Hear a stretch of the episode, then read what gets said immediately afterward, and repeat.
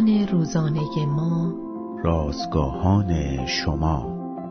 بهترین تفسیر کتاب مقدس نگاه به زندگی مسیحی است. روز 15 از شماره اول نان روزانه ما. دستمال کثیف شاهکار عنوان و غلاطیان باب 4 آیات 13 تا 20 متن امروز ما از کلام خداست. نقاشی با اتهامی ناروا به زندان افتاد. به او اجازه دادند تا وسایل نقاشیش را با خود در زندان نگه دارد، اما در آنجا هیچ بوم نقاشی پیدا نمی‌شد. روزی به ناچار از نگهبان زندان تقاضا کرد که چیزی به او بدهد تا بر آن نقاشی کند.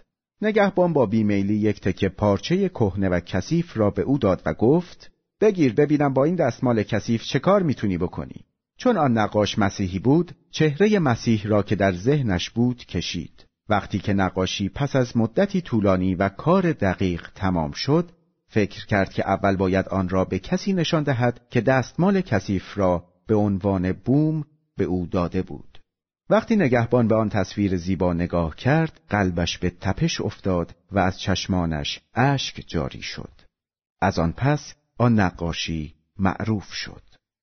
اگر یک انسان بتواند تکه پارچه کثیف و کهنه‌ای را به یک نقاشی تاثیرگذار دوست داشتنی تبدیل کند و یک نگهبان بی‌فکر و بی‌میل را به گریه بیندازد، پس فکر کنید که استاد نقاشی ما، خداوند، اگر به او اجازه دهیم با ما همقدم شود، میتواند چه تأثیری بر روی زندگیمان بگذارد.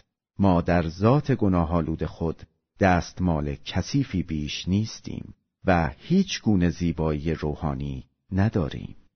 با این وجود قدرت روح القدس میتواند ما را به یک شاهکار فیض آسمانی تبدیل کند.